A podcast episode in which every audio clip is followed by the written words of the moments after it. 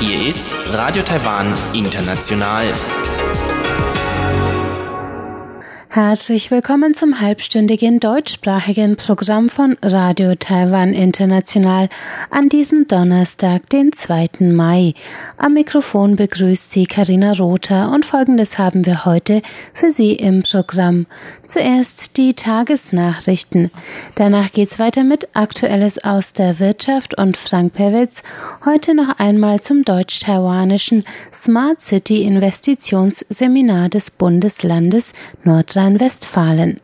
Darauf folgt rund um die Insel, da ist Elon Huang heute im Gespräch mit der Musikstudentin Liu Qingwen, die von ihren Studienerfahrungen in Bremen erzählt. Nun zuerst die Tagesnachrichten.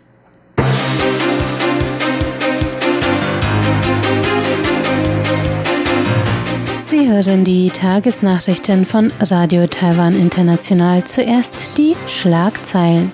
Zeit zu Salomoninseln. Bemüht, Beziehung zu stabilisieren. Fake News Bericht. China steuert Debatte, spaltet Bevölkerung. Und nach Xinhua-Interview James Song nie von ein Land, zwei Systeme gesprochen. Die Meldungen im Einzelnen. Präsidentin und Außenministerium haben heute zu einem Bericht der Zeitung The Australian Stellung genommen. Laut dem der neu ernannte Premierminister der Salomoninseln, Manasseh Sogavare, eine Überprüfung der diplomatischen Beziehungen erwägt. Der Premier des pazifischen Verbündeten Taiwans sagte der Zeitung, derzeit bleibe der diplomatische Status quo erhalten, gleichzeitig prüfe man jedoch die Vorteile aller Optionen. Eine Entscheidung werde er in Absprache mit den Koalitionspartnern treffen. Sprecher des Außenministeriums Andrew Lee sagte, Sogavare äußerte damit kurz vor Eintritt in die Koalitionsverhandlungen eine Minderheitenmeinung einiger Koalitionspartner, werde als erfahrener Politiker aber auch Meinungen pro-taiwanischer Politiker einholen. Präsidentin Tsai Ing-wen kommentierte, man sei über die Situation umfassend informiert und bemühe sich um eine Stabilisierung der diplomatischen Beziehungen. Das Amt für nationale Sicherheit hat heute im Parlament einen Bericht mit dem Titel Maßnahmen gegen Chinas psychologische Kriegsführung durch Falschnachrichten vorgebracht. Der Bericht zeigt die Mittel auf, mit denen die Volksrepublik China die öffentliche Debatte in Taiwan beeinflusst. Er besagt, dass Peking mit einem Krieg um Anerkennung die Strategie Russlands in der Krim-Annexion nachahmt. Peking nutze Taiwans demokratisches System, Redefreiheit und Gesetzeslücken, um Dispute und Spaltung in der Gesellschaft zu streuen. Ein Kanal dabei seien einzelne taiwanische Medien, die chinesische Propaganda übernehmen und verbreiteten. Chen Wenfang, Vizedirektor des Amtes für nationale Sicherheit, sagte, China steuert die Richtung der Debatte mit Hilfe von China-konformen Medien. China gibt chinesischen Medien in Taiwan und fügsamen taiwanischen Medien den Inhalt und die Richtung der Berichterstattung vor. Sie verbreiten kontroverse Nachrichten, die die Bevölkerung spalten und von anderen Medien aufgegriffen werden. Chen versicherte den Abgeordneten die Existenz China-konformer Medien in Taiwan, nannte aber vorerst keine Namen. Weitere Wege der Meinungsbeeinflussung seien die Verbreitung von Sensationsmeldungen über soziale Medien, der Einkauf von Webseiten und die Teilnahme von Chinas Internetzollen, den fünf Mao-Soldaten, an Diskussionen in geschlossenen Gruppen von Sofortnachrichtendiensten. Zur Herstellung von Informationssicherheit benötige Taiwan administrative und rechtliche Instrumente, um sofort auf falsche oder aufwieglerische Nachrichten reagieren zu können. Die zuständigen Institutionen müssten Industrie, Forschung, Administration und Lehre zusammenführen, um das Problem zu bekämpfen, so Chen. Des Weiteren müsse das Krisenbewusstsein und die Medienkompetenz der Bevölkerung gestärkt werden. Präsidentin Tsai Ing-wen hat heute Vormittag den Vorsitzenden der People First Partei, James Song, aufgerufen, sein Verständnis von ein Land, zwei Systeme öffentlich darzulegen. Song hatte in einem Interview mit der chinesischen Nachrichtenagentur Xinhua gesagt, er halte am Ein-China-Prinzip fest und befürworte die Neujahrsrede des chinesischen Staatschefs Xi Jinping. In einem Kommentar gegenüber Medienvertretern forderte die Präsidentin Song auf, der taiwanischen Öffentlichkeit seine Haltung zu erklären. Tsai verlangte zudem Songs Rücktritt von seiner Position als Berater des Präsidialamtes. Der People First Party Vorsitzende dementierte den Begriff ein Land, zwei Systeme gebraucht zu haben und legte seinen Posten nieder. Greenpeace Taiwan hat heute eine Studie vorgestellt, laut der 77 Prozent der Produkte in Taiwans zehn größten Supermarktketten in Einwegplastik verpackt sind. Im März hatte die Umweltschutzorganisation 14.425 Produkte überprüft und fand, dass frische Lebensmittel, Backwaren und verzehrfertige Speisen den Hauptanteil der Plastikverpackungen ausmachten. Es handle sich dabei oftmals um Verbundverpackungen, sagte Projektleiterin Zhang Haiting, was die Wiederaufbereitung des Verpackungsmülls zusätzlich erschwere. Das Bewusstsein um die Problematik in der Bevölkerung sei vorhanden. Eine von Greenpeace in Auftrag gegebene Meinungsumfrage befand, dass 82 Prozent der Befragten eine Reduzierung von Plastikverpackungen in Supermärkten befürworteten. 77 Prozent waren bereit, unverpackte Lebensmittel zu kaufen. Zhang Kaiting appellierte an Supermarktbetreiber, ihre Plastikverpackungen zu reduzieren und konkrete Zielsetzungen und Strategien zur Reduktion zu benennen. Sie sprach sich dafür aus, dass Supermärkte in der Verwertung des Abfalls Verantwortung übernehmen und ihre Vorgehensweise transparent machten. Das Kabinett hat heute einen Gesetzesentwurf gebilligt, der eine deutliche Senkung von Importzöllen auf 15 Lebensmittel, einschließlich Sake, Miso und bestimmte Meeresfrüchte, vorsieht. Falls beschlossen, halbiert das Gesetz Importzölle auf Sake und Miso von derzeit 40 und 30 Prozent. Importkosten von Jakobsmuscheln, Orangen, Jamswurzeln, Getreideweinen sowie Autobauteilen für Großfahrzeuge sollen ebenfalls sinken. Laut Schätzungen hätte der Gesetzesentwurf einen Wegfall von Zolleinnahmen in Höhe von 6 Milliarden Euro jährlich zur Folge. Von der Regelung eingeschlossen wären alle Mitglieder der Welthandelsorganisation. Mit dem Entwurf wirbt die Regierung für Taiwans Beitritt zum Transpazifischen Handelsabkommen CPTPP. Terry Gore hat heute den amerikanischen Präsidenten Donald Trump im Weißen Haus besucht. Der Gründer und Geschäftsführer des Herstellers für Elektronikgeräte Foxconn sprach mit dem US-Präsidenten nach eigenen Angaben über seine Kandidatur in der Vorauswahl für den Kuomintang-Präsidentschaftskandidaten. Falls gewählt, werde er Frieden, keine Probleme schaffen, versprach Gore dem Präsidenten. Dieser sagte ihm, Präsident zu sein sei harte Arbeit, berichtete Gore. Gore wolle sich im Falle eines Wahlsiegs trotz Missbill Pekings um einen Staatsbesuch in Washington bemühen. China solle Taiwan seinen Lebensraum zugestehen und die Existenz der Republik China Taiwan anerkennen, so Gore. Grund seines USA-Besuchs ist der Aufbau einer Foxconn-Produktionsanlage im US-Bundesstaat Wisconsin, zu deren Eröffnung im Mai 2020 Gore Trump einlud. Kommen wir zur Börse. Der TAIEX hat heute mit 36 Punkten oder 0,34 Prozent im Plus geschlossen, bei einem Endstand von 11.004 Punkten. Umgesetzt wurden heute 101 Milliarden Taiwan-Dollar. Das sind umgerechnet 3,2 Milliarden US-Dollar. Es folgt das Wetter.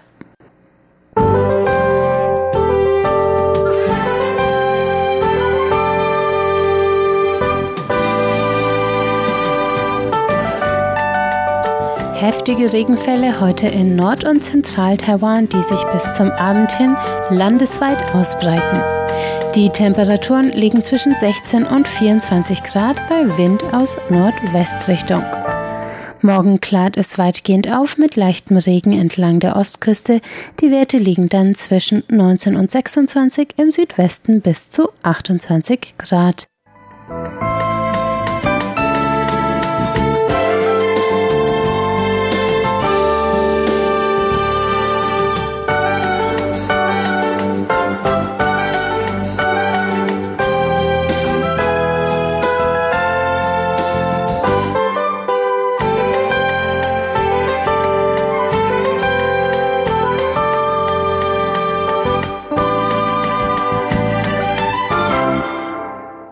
Das waren die Tagesnachrichten und nun geht es weiter mit Aktuelles aus der Wirtschaft.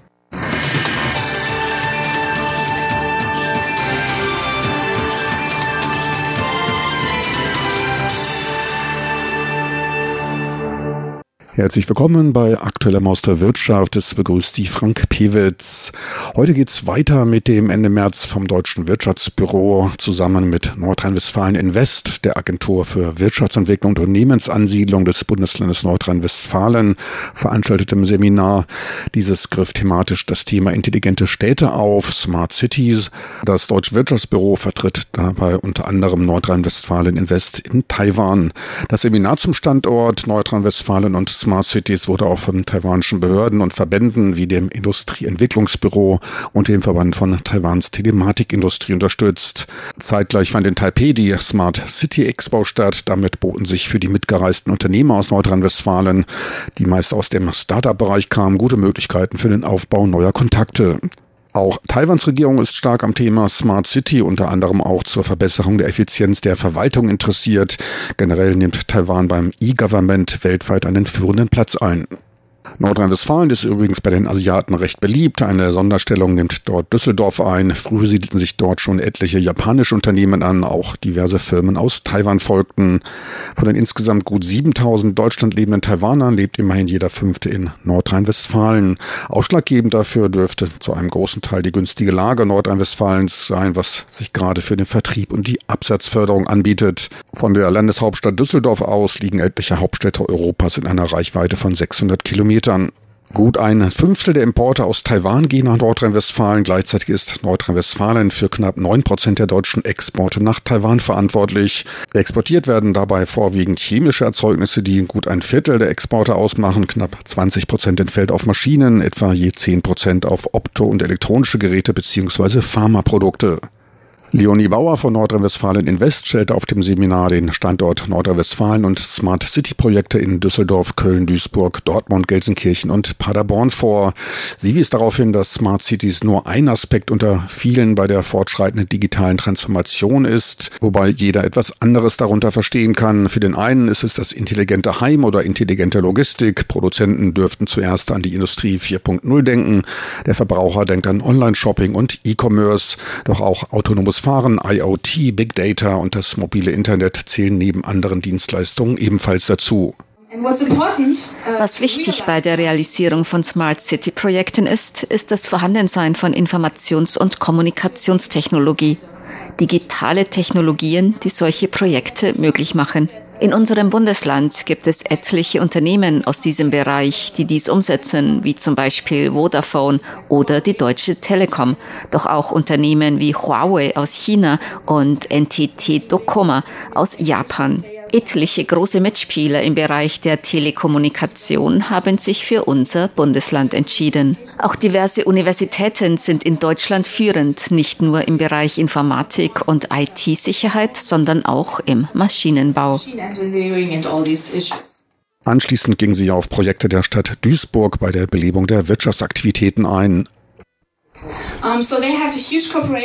Duisburg hat ein großes Projekt mit der chinesischen Firma Huawei am Laufen und bereits ein Abkommen darüber unterzeichnet und diverse Projekte bereits angefahren, bei denen es sich im Wesentlichen um die Errichtung einer IoT-Plattform, der sogenannten Rheinwolke handelt, über die etliche Dienstleistungen der Stadt verknüpft werden sollen. Dort setzt zum Beispiel die Feuerwehr, die früher immer erst nach dem Eingang von Notrufen reagieren konnte, wobei sich dann oft das Feuer bereits stark ausgebreitet hat und größere Schäden nicht mehr verhindert werden konnten, nun Drohnen zur Überwachung ein. Diese überfliegen regelmäßig das Terrain, sammeln entsprechende Daten, können Rauch ermitteln und leiten diese Daten direkt an die Feuerwehr weiter, was ein schnelles Reagieren ermöglicht. Dortmund wiederum fokussiert wegen der Alterung der Bevölkerung auf den Bereich intelligente Gesundheitsversorgung, speziell für ohne familiäre Unterstützung lebende Ältere, die weiter zu Hause leben wollen. Deren Wohnungen werden mit Sensoren ausgestattet, die ihre Bewegungen überwachen, um sicherzustellen, dass es zu keinen Stürzen kam und sie weiter am Leben sind. Auch der Wasserkonsum, Nahrungsaufnahme, Pulsschlag und das Blut können damit überwacht und notfalls die Verbindung zum Doktor aufgebaut werden. Düsseldorf, die Hauptstadt von Nordrhein-Westfalen, ist eine Telekommunikationsplattform und veranstaltet jedes Jahr einen Smart City Wettbewerb, zu dem ich auch Sie alle herzlich zur Teilnahme einlade. Die Veranstaltung findet im September statt. Dort werden Unternehmen eingeladen, mit lokalen Regierungsoffiziellen, Industrieführern und Forschungsinstituten Lösungen und Ideen zu entwickeln, um zum Beispiel den Verkehrsfluss zu verbessern, ob mehr E-Government notwendig ist, festzustellen, wo der Bedarf liegt. Köln wiederum legt Wert auf Nachhaltigkeit, intelligente, sparsame Energieverwendung und eine grünere Stadt. Das dortige Projekt lautet Grow Smarter und wird auch von der EU unterstützt. Das ebenfalls wie Duisburg in der Vergangenheit mit wirtschaftlichen Problemen kämpfende Gelsenkirchen arbeitet ebenfalls mit Huawei und anderen Unternehmen zusammen und entwickelte bereits intelligente Lösungen beim Besuch des Zoos und der Fußballstadien. Dort hat man in der Stadtregierung mittlerweile auch einen Experten für Digitales eingesetzt. Paderborn wiederum setzt auf einen digitalen Bürgerdialog und nennt dies digitale Heimat, unter anderem auch, um Ängste der Bürger vor dem Digitalen abzubauen und eine engere Kommunikation mit den Bürgern zu ermöglichen und von ihren Wünschen zu erfahren. Man kann natürlich nicht alles auf einmal erledigen. Es geht auch nicht darum, alles gleich zu digitalisieren, sondern es geht um die betreffenden Anliegen der Einzelnen. Welche technischen Lösungen könnte man dafür einsetzen? Paderborn ist auch eine der ersten Städte, die Parkplatzanwendungen einsetzen. Auch hier auf der Smart City Expo in Taipei sah ich etliche Unternehmen aus Taiwan, die intelligente Lösungen rund ums Parken entwickelt haben. Ich denke, eine Menge von ihnen dürften in den Städten Nordrhein-Westfalens offene Türen zur Vorstellung ihrer Parkplatzanwendungen vorfinden. Taiwanische Unternehmen wurden von ihr ausdrücklich eingeladen, an dem nach wie vor in den Anfängen steckenden Bereich der Digitalisierung in Deutschland mitzuwirken. In der späteren Fragestunde wurde nach dem Grund für die Beliebtheit Nordrhein-Westfalens unter Asiaten gefragt. Dies wurde von der in China tätigen Mitarbeiterin von NRW Invest mit der guten industriellen Basis, der gut ausgebauten Infrastruktur, insbesondere im Verkehr und der Willkommenskultur in Nordrhein-Westfalen beantwortet. Die Leute dort wurden als zugänglicher und weniger verschlossen als in anderen Bundesländern bezeichnet. Und last but not least hat Taiwan in Düsseldorf auch ein Repräsentationsbüro eingerichtet. Zur Frage, wie viele Städte Nordrhein-Westfalen bald Smart Cities sein werden, sagt Leonie Bauer. Ich hoffe natürlich, dass es alle werden. Ich denke, alle müssen intelligente Städte werden. Die Frage dabei ist natürlich, in welchem Ausmaß. Es wird immer Städte geben, die vorweglaufen, frühe Anwender, welche die Entwicklung intelligenter Städte anführen. All die von mir angeführten Projekte sind die dieser Vorläufer. Dies sind die Frühstarter, welche nach Vollendung und Überprüfung ihrer Projekte dann weitere Nachfolger finden werden. Wir Deutschen wollen kein Geld verschwenden. Manchmal muss man Projekte auch wieder einstellen, die anfangs zwar gut klingen können, doch von den Leuten nicht angenommen werden oder sich als zu teuer erweisen. Wichtig ist also die Akzeptanz durch die Bürger und Kosteneffizienz. Daher ist es schwer zu sagen, wie viele Städte in der Zukunft intelligent werden. Neun der 20 intelligenten Städte Deutschlands befinden sich in unserem Land. Wir weisen daher großes Potenzial auf, was sich nicht nur auf Städte, sondern auch auf städtische Gebiete wie das gesamte Ruhrgebiet bezieht, welches aus verschiedenen Städten besteht, die auch städteverbindende gemeinsame Projekte durchführen, da es dort täglich ein großes Pendleraufkommen gibt. Meine lieben Zuhörer, so viel für heute aus Aktuellem aus der Wirtschaft mit Frank Piewitz. Besten Dank fürs Interesse. Tschüss und auf Wiedersehen. Bis zur nächsten Woche.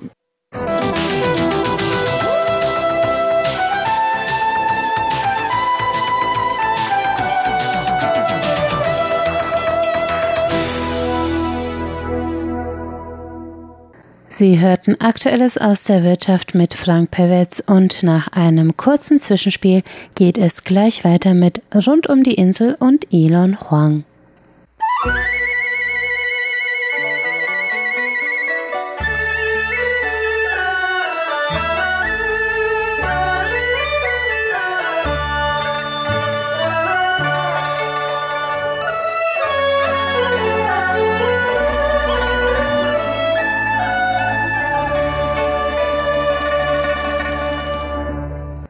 Es geht weiter mit Rund um die Insel und da ist Elon Huang heute im Gespräch mit der Musikstudentin Leo Qingwen. Heute wird es musikalisch. Meine heutige Gesprächspartnerin ist Qingwen Leo, ehemalige Deutsch- und Musikstudentin an der Suzhou-Universität hier in Taipei. Die aus der südtaiwanischen Küstenstadt Hainan stammende Qingwen Liu hat sich nach ihrem Abschluss an der Suzhou-Universität nach Bremen gewandt. Dort studiert sie weiter Musik. An welcher Universität? Jetzt studiere ich im Hochschule für Künste Bremen. Ich bin Meisterstudentin. Hauptfach ist Schlagzeug. Ich habe eineinhalb Jahre in Bremen gewohnt. Wie ist Ihre Wahl auf Bremen gefallen? Studieren im Ausland gibt zwei wichtige Punkte für mich. Professor und Stadt. Professor und ich kann miteinander verstehen. Er kann sich um mich nicht nur im Musikstudium, sondern auch mein Ziel, Laune, Meinung kümmern und denken. Seine Beschreibung über Musik und Spielen kann ich zustimmen. Meine Meinung kann er verstehen oder zusammen diskutieren. Professor gibt mir viele verschiedene Chancen zu versuchen zu spielen, dann sagt mir oder versuchen wir diverse Möglichkeiten auf Klang und Fähigkeit. Es ist sehr wichtig für mich.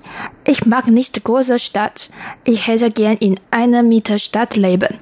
Letzte Sommerferien habe ich Reise durch Deutschland gemacht. Dann habe ich Bremen gefunden. Diese Stadt gefällt mir. Es ist so wie Tainan. Nach Reise, auf Nachprüfung und Professor kennenlernen. Zum Schluss habe ich mich entschieden, in Bremen zu studieren. Tainan, das ist eine Küstenstadt in Südtaiwan. Bremen liegt ja auch am Meer. Aber welche Unterschiede und Ähnlichkeiten sind Ihnen zwischen diesen beiden Städten aufgefallen? Da gibt es zwei große Unterschiede zwischen diesen beiden Städten. Ein ist Essen und ein anderer ist Klima. Es gibt viele Sorten frischer Meeresfrüchte und Fisch mit guter Qualität und günstig Preis in Tainan. Natürlich gibt die auch in Bremen, aber nur wenig Wahl und der Preis ist auch nicht so billig. Das Klima ist heiß und trocken in Tainan, kann man fast jeden Tag Sonne sehen. Ohne Klimaanlage schwitzt man bestimmt ganzen Tag im Sommer. Aber Bremen ist nicht ziemlich kalt, aber regnen oder stark bewölkt sehr oft. Die Leute von Bremen ist ähnlich wie Tainan, freundlich und nett. Nicht zu viele Touristen ist auch ein ähnlich Teil wie Tainan. Wie sieht es aus mit dem Musikstudium? Welche Unterschiede sind Ihnen aufgefallen zwischen dem Musikstudium in Deutschland und in Taiwan? Musikstudium in Taipei. Student hat ein Professor für alles. Pauke, Multipercussion, Marimba, Vibraphon, Orchester, Probespiel, Ensemble haben Studenten nur einen Professor. Aber in Bremen oder in Deutschland haben wir einen Hauptprofessor, aber dazu gibt auch verschiedene Professor für verschiedene Teile. Es gibt viele diverse Projekte von Hochschule, Konzerte zu spielen. In Bremen spielen wir Konzerte sehr oft mit Elektronikmusik, Chor oder anderen Instrument. Nicht nur im Konzertsaal, sondern auch im Dom, in Kirche, im Museum, im Park. Von der kann ich Fähigkeit über Klangaufbau und Umbau einpacken, Transport bekommen, nicht nur Musik spielen. Hochschule bietet genug Instrument für Studenten in Bremen. Wenn etwas fehlt oder kaputt ist, Professor repariert die oder kommt die neue schnell. Die Probleme ist schnell gelöst. In Taiwan muss man zuerst zum Büro gehen, dann kommt jemanden, die Instrument festzustellen, danach Geld beantragen, zum Schluss kommt die Lösung. Es dauert normalerweise drei Monate oder ein Semester. Wir spielen viele verschiedene Konzerte in Hochschule in Bremen. Mindestens sechs Sorten. Hochschule, Orchester, Ensemble, Duo, Quartett, Komponistenabteilung oder mit berühmten Komponisten zusammenarbeit, neue Musik und so weiter pro Semester. Ein Sorten spielen wir nicht nur einmal. Aber in Taiwan, wenn man niemand kennengelernt, niemand weiß dich, du hast nur im Hochschule bleiben, dann hat nur ein bis zwei Konzerte pro Semester. Ensemble ist nur für Prüfung. Aber andererseits ist, man hat viele, viele Zeit für Solostück zu üben. Und Raum für Üben ist immer nicht genug in Taiwan. Zum Beispiel acht Studenten benutzen drei Raum. Und es bedeutet schon viel in Taiwan. In Bremen acht Studenten haben sechs Raum für Üben. Nun, Sie haben ja auch schon in Taiwan Deutsch gelernt und studiert. Nun ist das Deutsch in den meisten Teilen Deutschlands etwas unterschiedlich. Als Sie nach Bremen kamen, wie gut konnten Sie sich da mit dem Deutsch verständigen oder wie gut kamen Sie mit dem Deutsch in Bremen klar? Als ich nach Bremen komme, meine erste Herausforderung ist Sprachtempo und Wörter. Lesen ist kein Problem, aber wenn miteinander unterhalten oder über etwas diskutieren, war ich nervös und verstehe ich nur 30 Prozent, glaube ich. Und ich habe gefunden, wir stellen, was spricht Kinder oder Opa, Oma gut. Aber mit Kommilitonen verstehe ich nichts. Ein guter Lösung ist, ich brauche einen Erwachsenen, der kann mit mir lange Zeit Unterhaltung machen. Und ich muss auch mehr Wörter lernen. Jetzt studieren Sie aber nicht nur Deutsch, sondern auch oder insbesondere Musik.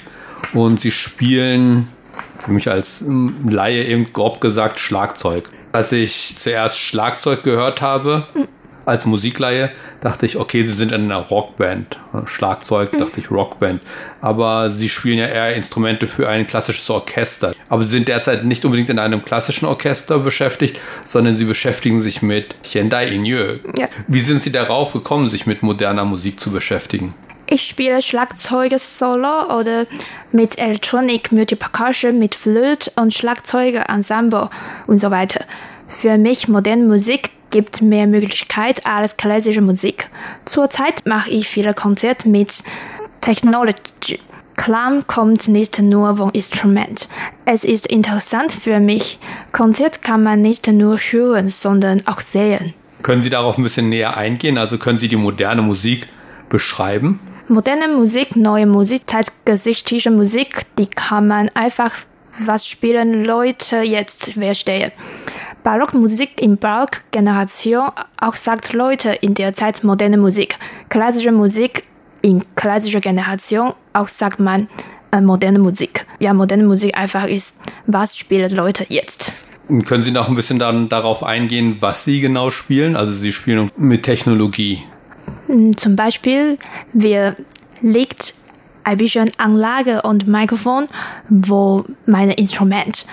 Und wenn ich einen Clown spielen, dann kommt andere Clown für Publikum. Und die Publikum hören ganz anders. Wenn ich spiele hm, Kleintrommel oder Großtrommel, Publikum hören nicht Pong, sondern vielleicht Wind, Clown oder mehr Sound. Und Vielleicht spielen wir mit Geige, Akkord, Flöte. Es ist anderes Ensemble wie normale Klaviertrio oder Geigequartett. Es ist ganz anders. Insgesamt kann man sagen, es gibt viele Möglichkeiten für moderne Musik. Klang kommt nicht nur aus Instrumenten, man nimmt eine Wirkung auf die Klänge aus Leben nach. Beim Konzert Musik lässt viele Abbild für Publikum. Es gibt manchmal keine Melodie, aber bestimmt gibt Motiv. Vielleicht ist das Motiv nicht sichtbar sehr schwer zu finden, aber es gibt bestimmt. Motiv ist sehr wichtig für neue Musik. Viele Leute sagen, neue Musik ist schwer kennenzulernen, unbequem zu hören. Eigentlich muss man nicht ganz verstehen, man braucht nur zu empfinden und Klangmusik genießen. Es gibt keine richtige Antwort oder Theorie über neue Musik. Können Sie ein bisschen einen Unterschied von Ihrer Erfahrung her, den Unterschied zwischen der modernen Musik in Taipei oder in Bremen, jetzt vom Studium her? Bei mir Bremen im Vergleich zu Taipei ist, nach dem Konzert haben wir viele Kontakte mit Publikum. Die kommt zur Bühne um Instrumente zu schauen, Fragen zu fragen, Feedback zu geben. Es ist sehr gut für uns. Wir können wissen, welche Gefühle hat die Zuschauer. Und Publikum können auch mehr kennenlernen, nicht nur Musik, sondern auch Noten sehen oder Überstimmung fragen. Aber in Taipei oder Taiwan normalerweise darf Publikum nicht Bonus gehen. Musiker diskutiert Konzert nur mit Musikkollegen oder Bekannten, nicht mit Publikum. Und wenn Publikum Fragen hat, kann nicht direkt Spieler fragen. Es ist ein bisschen schade. Sie hörten rund um die Insel und damit sind wir am Ende der heutigen deutschsprachigen Sendung. Bis zum nächsten Mal.